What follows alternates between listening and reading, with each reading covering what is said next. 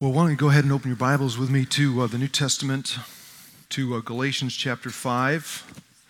Uh, Galatians 5. And as many of you know, we are in, a, we're in a series right now called Two Ways to Live, in which we're looking at what Scripture refers to as the fruit of the Spirit. And uh, throughout the study, uh, we've been pressing this idea uh, and the importance of spiritual assessment. You know, taking a, taking a long, honest look at our lives, at how we're living. Because if you think about it, at some point each year, the majority of us will go out and get a physical checkup, right, to make sure our health is good. Uh, some of us at the end of the year will do a financial checkup. A, a lot of us uh, go through at some point in the year a review process at our places of employment. And yet, how often, how often do we take time to review our lives? You know, to evaluate our spiritual health. How often do we do a deep soul searching and self evaluation uh, before God? I mean, let's face it, while we in the church acknowledge that God knows what is right and best and healthy and true for us as human beings, and we readily affirm the authority of His Word, from one moment to the next, really our lives are lived more shaped by our sinful preferences than, than anything else.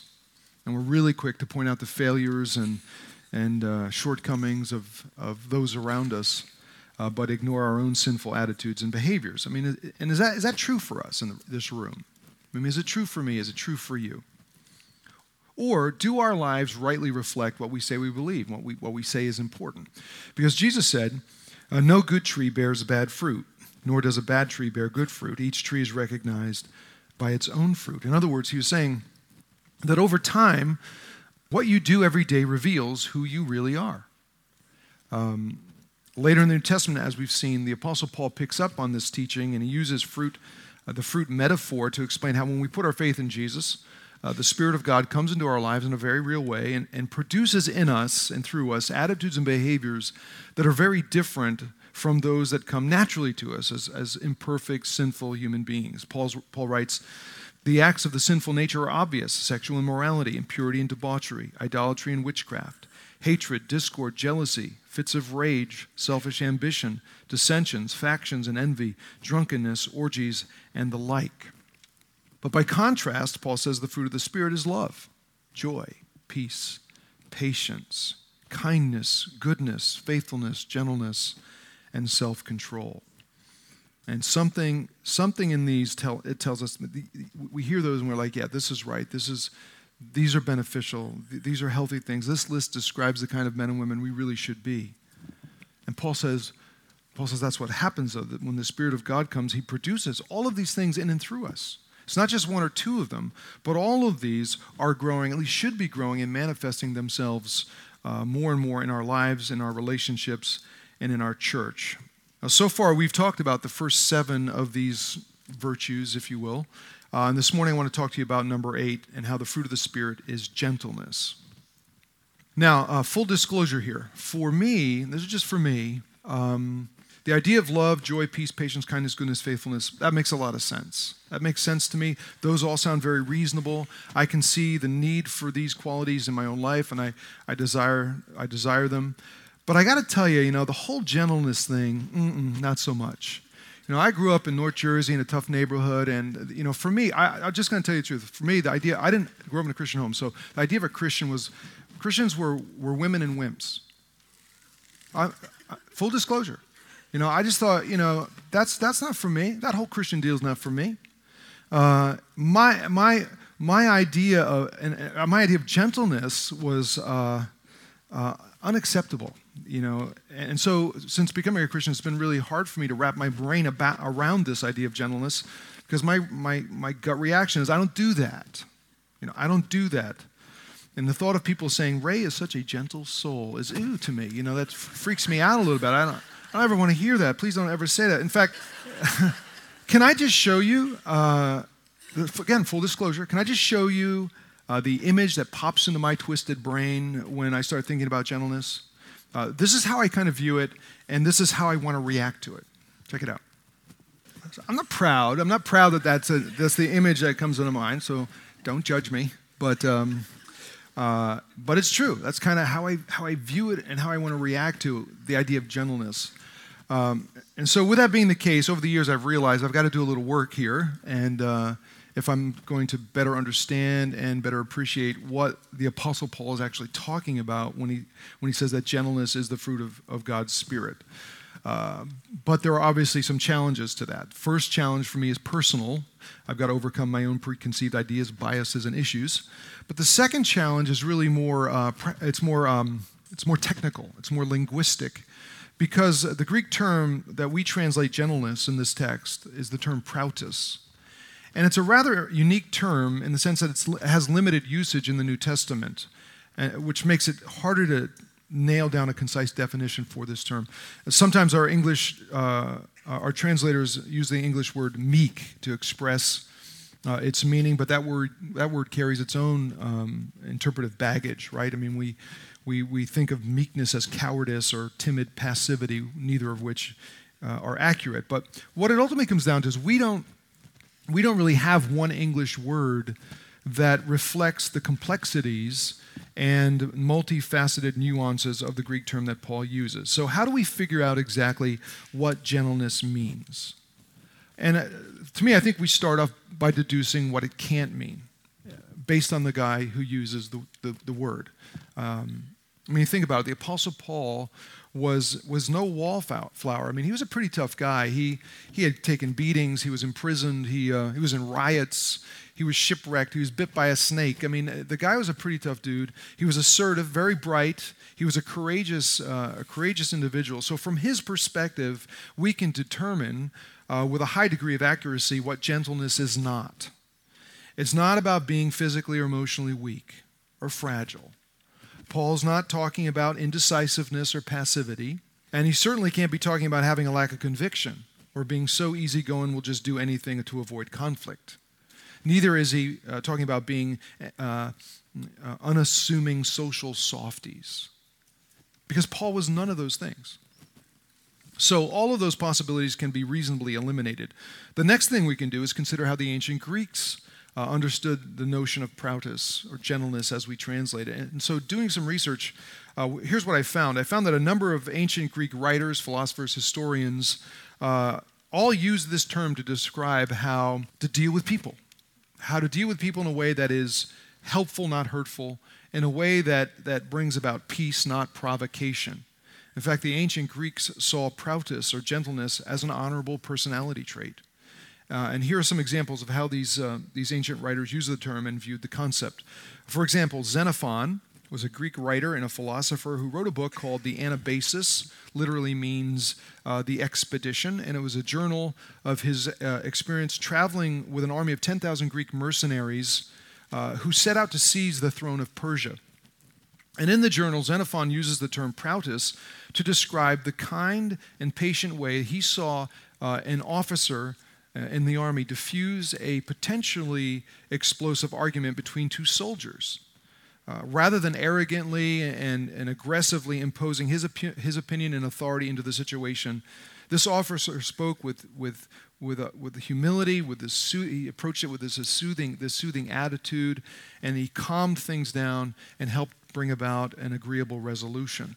Uh, in another book that he wrote called the, uh, the Art of Horsemanship, Xenophon applies the term prautos to how an effective horse trainer um, calmly approaches a wild stallion and then trains it without using brutality. And then Xenophon turns and he uses the term uh, to describe the horse. Uh, once, it's been, once it's been broken and trained, you know, a powerful animal that becomes, that becomes calm and obedient to its reins. It's the idea of strength under control overall. That's what's in his mind. Plato, uh, in his work Laws, used the term prautos to describe a victorious general who graciously spares a conquered people. For him, it also carried the image of a king forgiving a servant who, who failed in a particular task. Plato also applied the term to a physician who does what uh, he or she can to treat a patient effectively, inflicting the least amount of pain necessary for healing to take place in that person's life. Socrates, uh, as quoted in Plato's Republic, used the term prautos in regard to one's ability to argue a point without, without losing your temper, you know, without freaking out. It's a kind of soothing demeanor that helps calm the anger in others rather than inciting it. It, it encourages uh, respectful dialogue instead of stifling it. And then there's, then there's Aristotle, who uh, writes about the topic of gentleness in at least two of his works. In uh, Virtues and Vices, Aristotle defines prautos as the ability to bear reproaches and slights with moderation, and to not embark on revenge quickly, not to be easily provoked to anger, but to be free from bitterness and uh, contentiousness, having tranquility and a stability in the spirit. Now, that's not to suggest that gentleness and anger are mutually exclusive. That's not what Aristotle is saying. He's really saying that gentleness is sort of the middle ground between excessive anger and indifference, not giving a rip. In fact, in his book on ethics, Aristotle writes that prautos uh, can involve anger uh, on the right grounds against the right persons in the right manner at the right moment for the right length of time. Now, I realize that I realize that's a lot of classical information, probably more than you're really interested in. But here's the deal: in order for us to to grasp what Paul has in mind when he when he places gentleness in his list, you know, the fruit of the spirit, it's helpful to understand what the, these ancient Greeks felt the term meant and what it implied. So, in an effort to synthesize all that, here's my K summary: Prautos or gentleness reflects first and foremost, uh, it reflects humility. It's an attitude of life and, a, and, an approach toward people that's devoid of personal arrogance. It's the refusal to compare yourself uh, with others as a way to boost your own self esteem at their expense. It promotes others uh, before you promote yourself. Uh, gentleness includes the readiness and willingness to forgive those around you. In fact, if you were to look at the letter uh, of Galatians, the next chapter of the letter that Paul writes, you see how he implies the need of forgiveness when talking about how we're to deal with fellow Christians who are caught in, in sin. He uses the word caught, doesn't mean surprised. It means they're stuck, they're struggling, they're, they're, they're, they're really, uh, you know, they're struggling with rebellion. And, and, and Paul says, You who live by the Spirit should restore that person how? Gently. Gently. Just as Plato wrote of a physician's tenderness in treating patients, Paul uses the same healing uh, imagery here. The Greek term for restore was a medical term used for uh, setting a fracture. Uh, it meant putting a bone back in place, which is to be done carefully and tenderly as possible with the, with the least amount of pain yet doing so ensuring that that which is broken gets fixed, that which is dysfunctional is made functional. So basically, Paul says we're to deal gently with, it, with, it, with each other in, in a way that, that heals, in a way that heals, with humility and with forgiveness. Gentleness also means not being easily provoked. It means being calm, you know, being stable, not explosive or just flying off the handle in fits of rage. It's it's the ability to uh, discuss a matter of disagreement uh, reasonably, you know, without losing your cool, without losing your temper, as well as being able to, to bear an insult without immediately lashing out in retaliation. It's about wise and purposeful restraint. It's a slowness to react in anger and a quickness to extend grace. And even in, circumstance, in circumstances where, uh, where anger is rightfully warranted, gentleness reflects strength under control power and authority is not wielded indiscriminately for the sake of self preservation or self promotion or self protection. Strength remains under restraint. And when and if it's uh, exerted, it's for the benefit of others. It's for the benefit of others. So, so humility, forgiveness, not easily provoked, strength under control. I mean, is this, can we say that this is an accurate understanding of prautos, of gentleness? And as I look at the ancient Greek writers, as I look at the Apostle Paul, I say, yes, I think it can. But the clincher for me, the, the thing that seals the deal, is looking at Jesus. But why do we look at Jesus? We look at Jesus because one day he was talking to a big crowd of people, and he was inviting men and women uh, out of religion and into relationship. And he acknowledged how he acknowledged how burdened the people of Israel had become, how weighed down they were with an elaborate religious system of do's and don'ts and wills and won'ts. And, and Judaism of the first century had become such a, an intricate and convoluted web of man made regulations and rituals, uh, which just had weighed people down. I mean, they were burdened, they were discouraged, they were. Um, a lot of them had just given up on God, and Jesus says, Look, I know you guys are weary and burdened, but come to me. I'll give you rest. Because with me, he says, you don't have to work, just believe. And then when Jesus said that, he went on to say something pertinent to our discussion. He went on and said, Learn from me, for I am gentle. There's our word, prautos. Same term Paul uses. So think about it, and you tell me was Jesus physically and emotionally weak or fragile? Was, um, was he indecisive and passive and lacking conviction? Just an unassuming social softy? No, not at all. Then, just as with Paul, we know what Jesus didn't mean by gentle, right? So, what did he mean? Well, again, you tell me. Was Jesus humble? It's interesting. Um, right after Jesus says, I am gentle, he goes on to say, and humble in heart. I am gentle and humble in heart. And whenever I read that statement, I, I stop for a second and think, is it really possible to claim humility and maintain it at the same time? Is that possible? I mean, what if I told you I'm writing a book, Humility and How I Achieved It? What, what would you think about that? That's, that would be a weird thing, right? You'd say that, no, no, that's, you, you didn't achieve it, dude. You know, you, you, it wouldn't work because I'm not completely humble. None of us are. We all struggle with, with pride and arrogance. So, is it possible for Jesus to claim humility without being arrogant? And as I see it, it would only be arrogant if it weren't true. But it is true.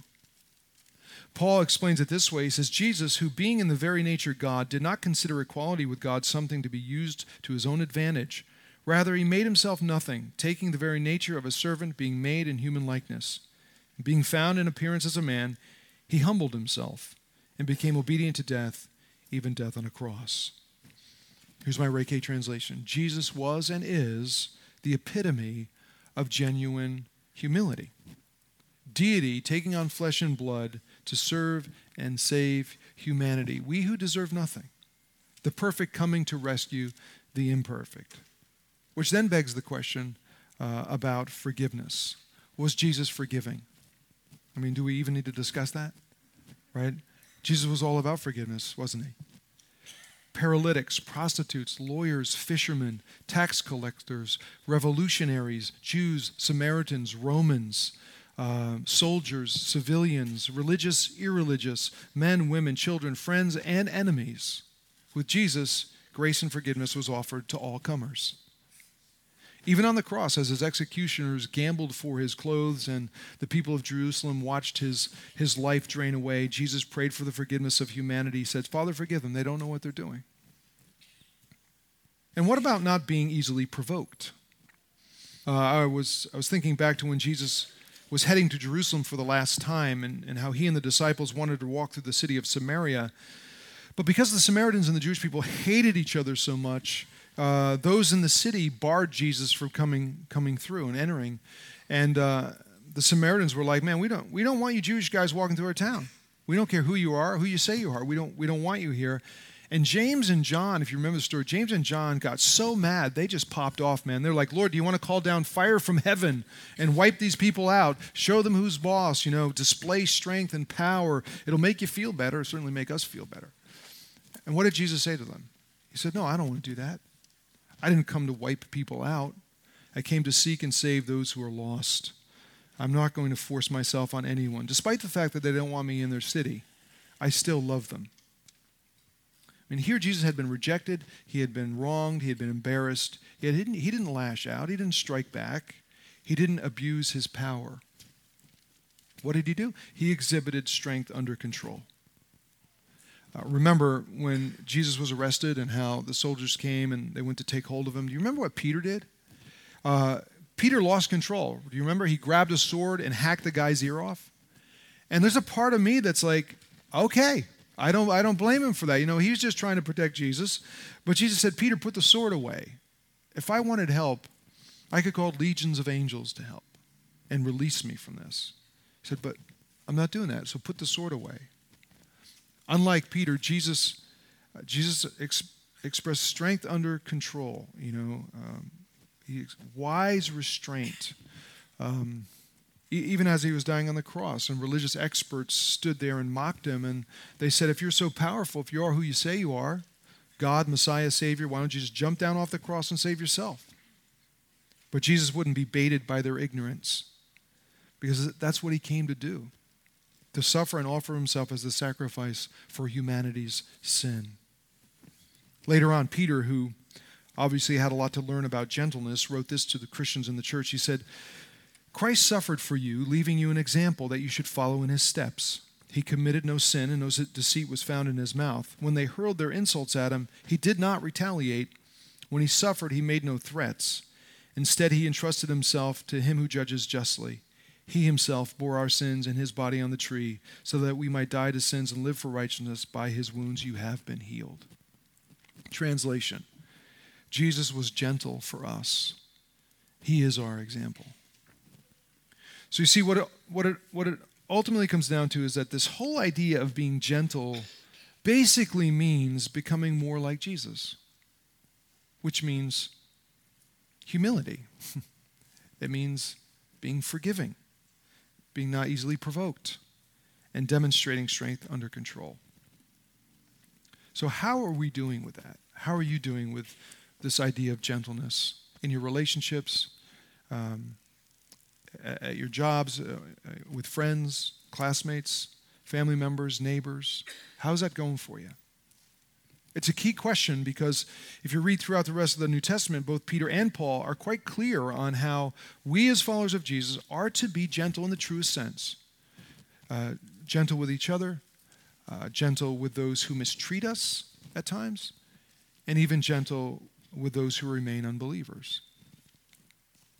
You know, it's fascinating to me how um, the Greco Roman world highly valued this idea of gentleness and how their concept of it corresponds quite nicely to the scriptural idea, with one major exception. Uh, for the Greeks and Romans, gentleness was something that, that you had to muster up on your own somehow, some way. You had to generate it through your own human effort, your own discipline, your own goodness. And the problem I have with that is I'm not very disciplined and I'm just not that good. This week, I, I, found myself reading about a sixth century Italian philosopher. His name was Cesare Cremonini. I practiced that all week. Uh, I wanted to get it right. Cesare Cremonini. Uh, he was a contemporary of Galileo, very popular in his day. And uh, Cremonini admitted that he didn't have a shred of piety in him, not a shred of of goodness or godliness in him. He admitted that, but he said he wanted people to think that he was pious, to think that he was good, to think that he was godly. So this became his motto. He said, Within as you please, out of doors as custom dictates. What did he mean? He meant be whatever, whoever you want on the inside and in private. Just pretend to be good on the outside and when you're outside. Now, have any of you heard of Cremonini? I didn't think so. Maybe it's because that philosophy doesn't really work very well. I don't know. You know, that could be part of it.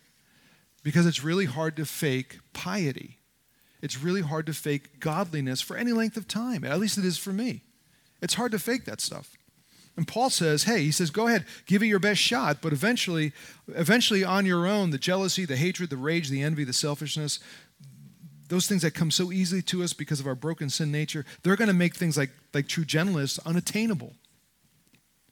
However, Paul says, if and when we place our faith in Jesus and experience the grace of God, then the Spirit of God comes, the Helper comes, and begins to transform us from the inside out, taking us from where we're not indulging, you know, the desires and inclinations of our sin nature, and He's guiding us toward a different type of existence.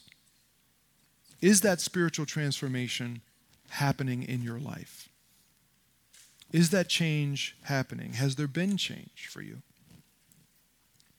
The other day, I was driving uh, to the office and I had music playing, and uh, a song came on by recording artist Ryan Adams. Uh, the song was called it's called "Lucky Now." I don't know if you've ever heard it before, but the opening the opening lines of the tune go like this: "I don't remember were we wild and young, all that faded into memory. I feel like somebody I don't know. Are we really who we used to be? Am I really who I was?" I'm pretty sure Ryan Adams didn't have the Apostle Paul or Galatians 5 in mind when he wrote the tune, but I heard those words and I'm thinking to myself, that's a really good question. That's a good question for us, an evaluative question. You know, am I who I used to be? Am I really who I was? Are you? And as Christians, the answer should, to that question should be well, no. I'm, I'm not who I used to be. I'm not who I was Because my life, our lives, our stories are changing, not by way of, of, of human effort.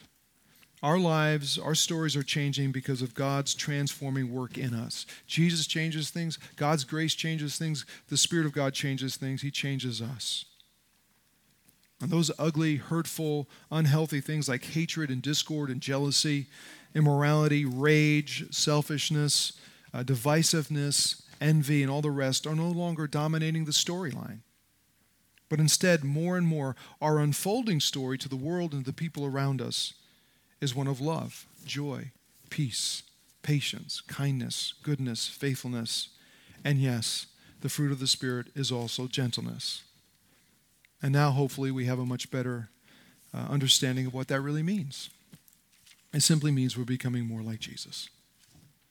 Is that your story? I hope so. Let's pray.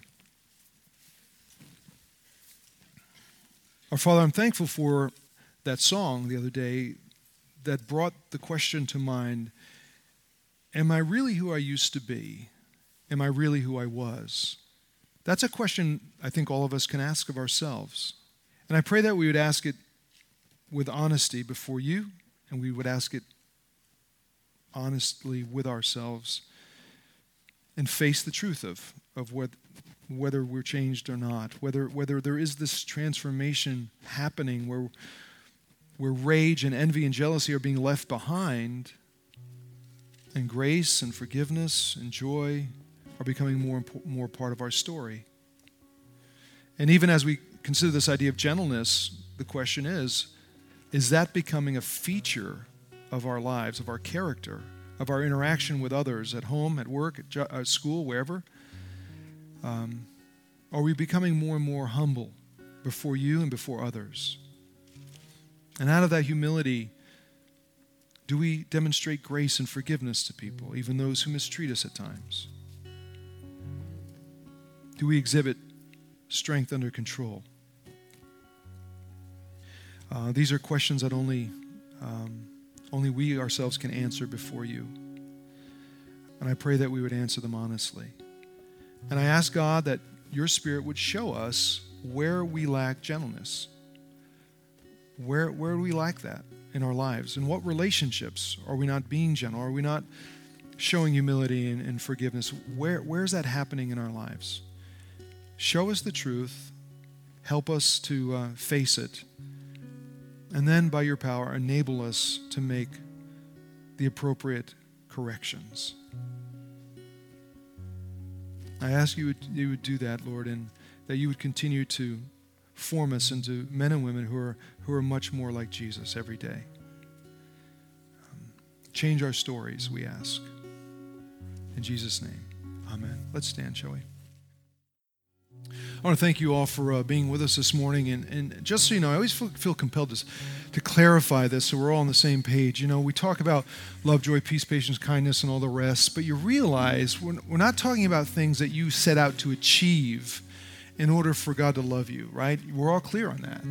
You, being a Christian doesn't mean you, you do those things so that God loves you and you earn his forgiveness. No, that's religion, and that's crushing. That is crushing, debilitating, disappointing. No. Love, joy, peace, patience, kindness, all the rest um, become part of our lives because of God's grace and His presence in our lives. Uh, we become Christians because we put our faith in Jesus, who came and, and did for us what we couldn't do for ourselves. He came and lived the perfect life we could never live, and He died the death we deserve to die. And when we believe in Him, we put our faith in Him, uh, God's Spirit comes and begins to do a work in us.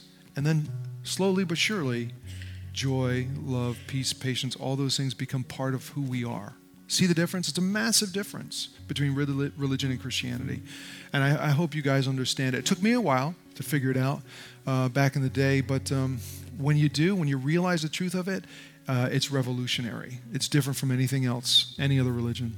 And um, if you have questions about that following the service, some of our prayer team folks will be down here.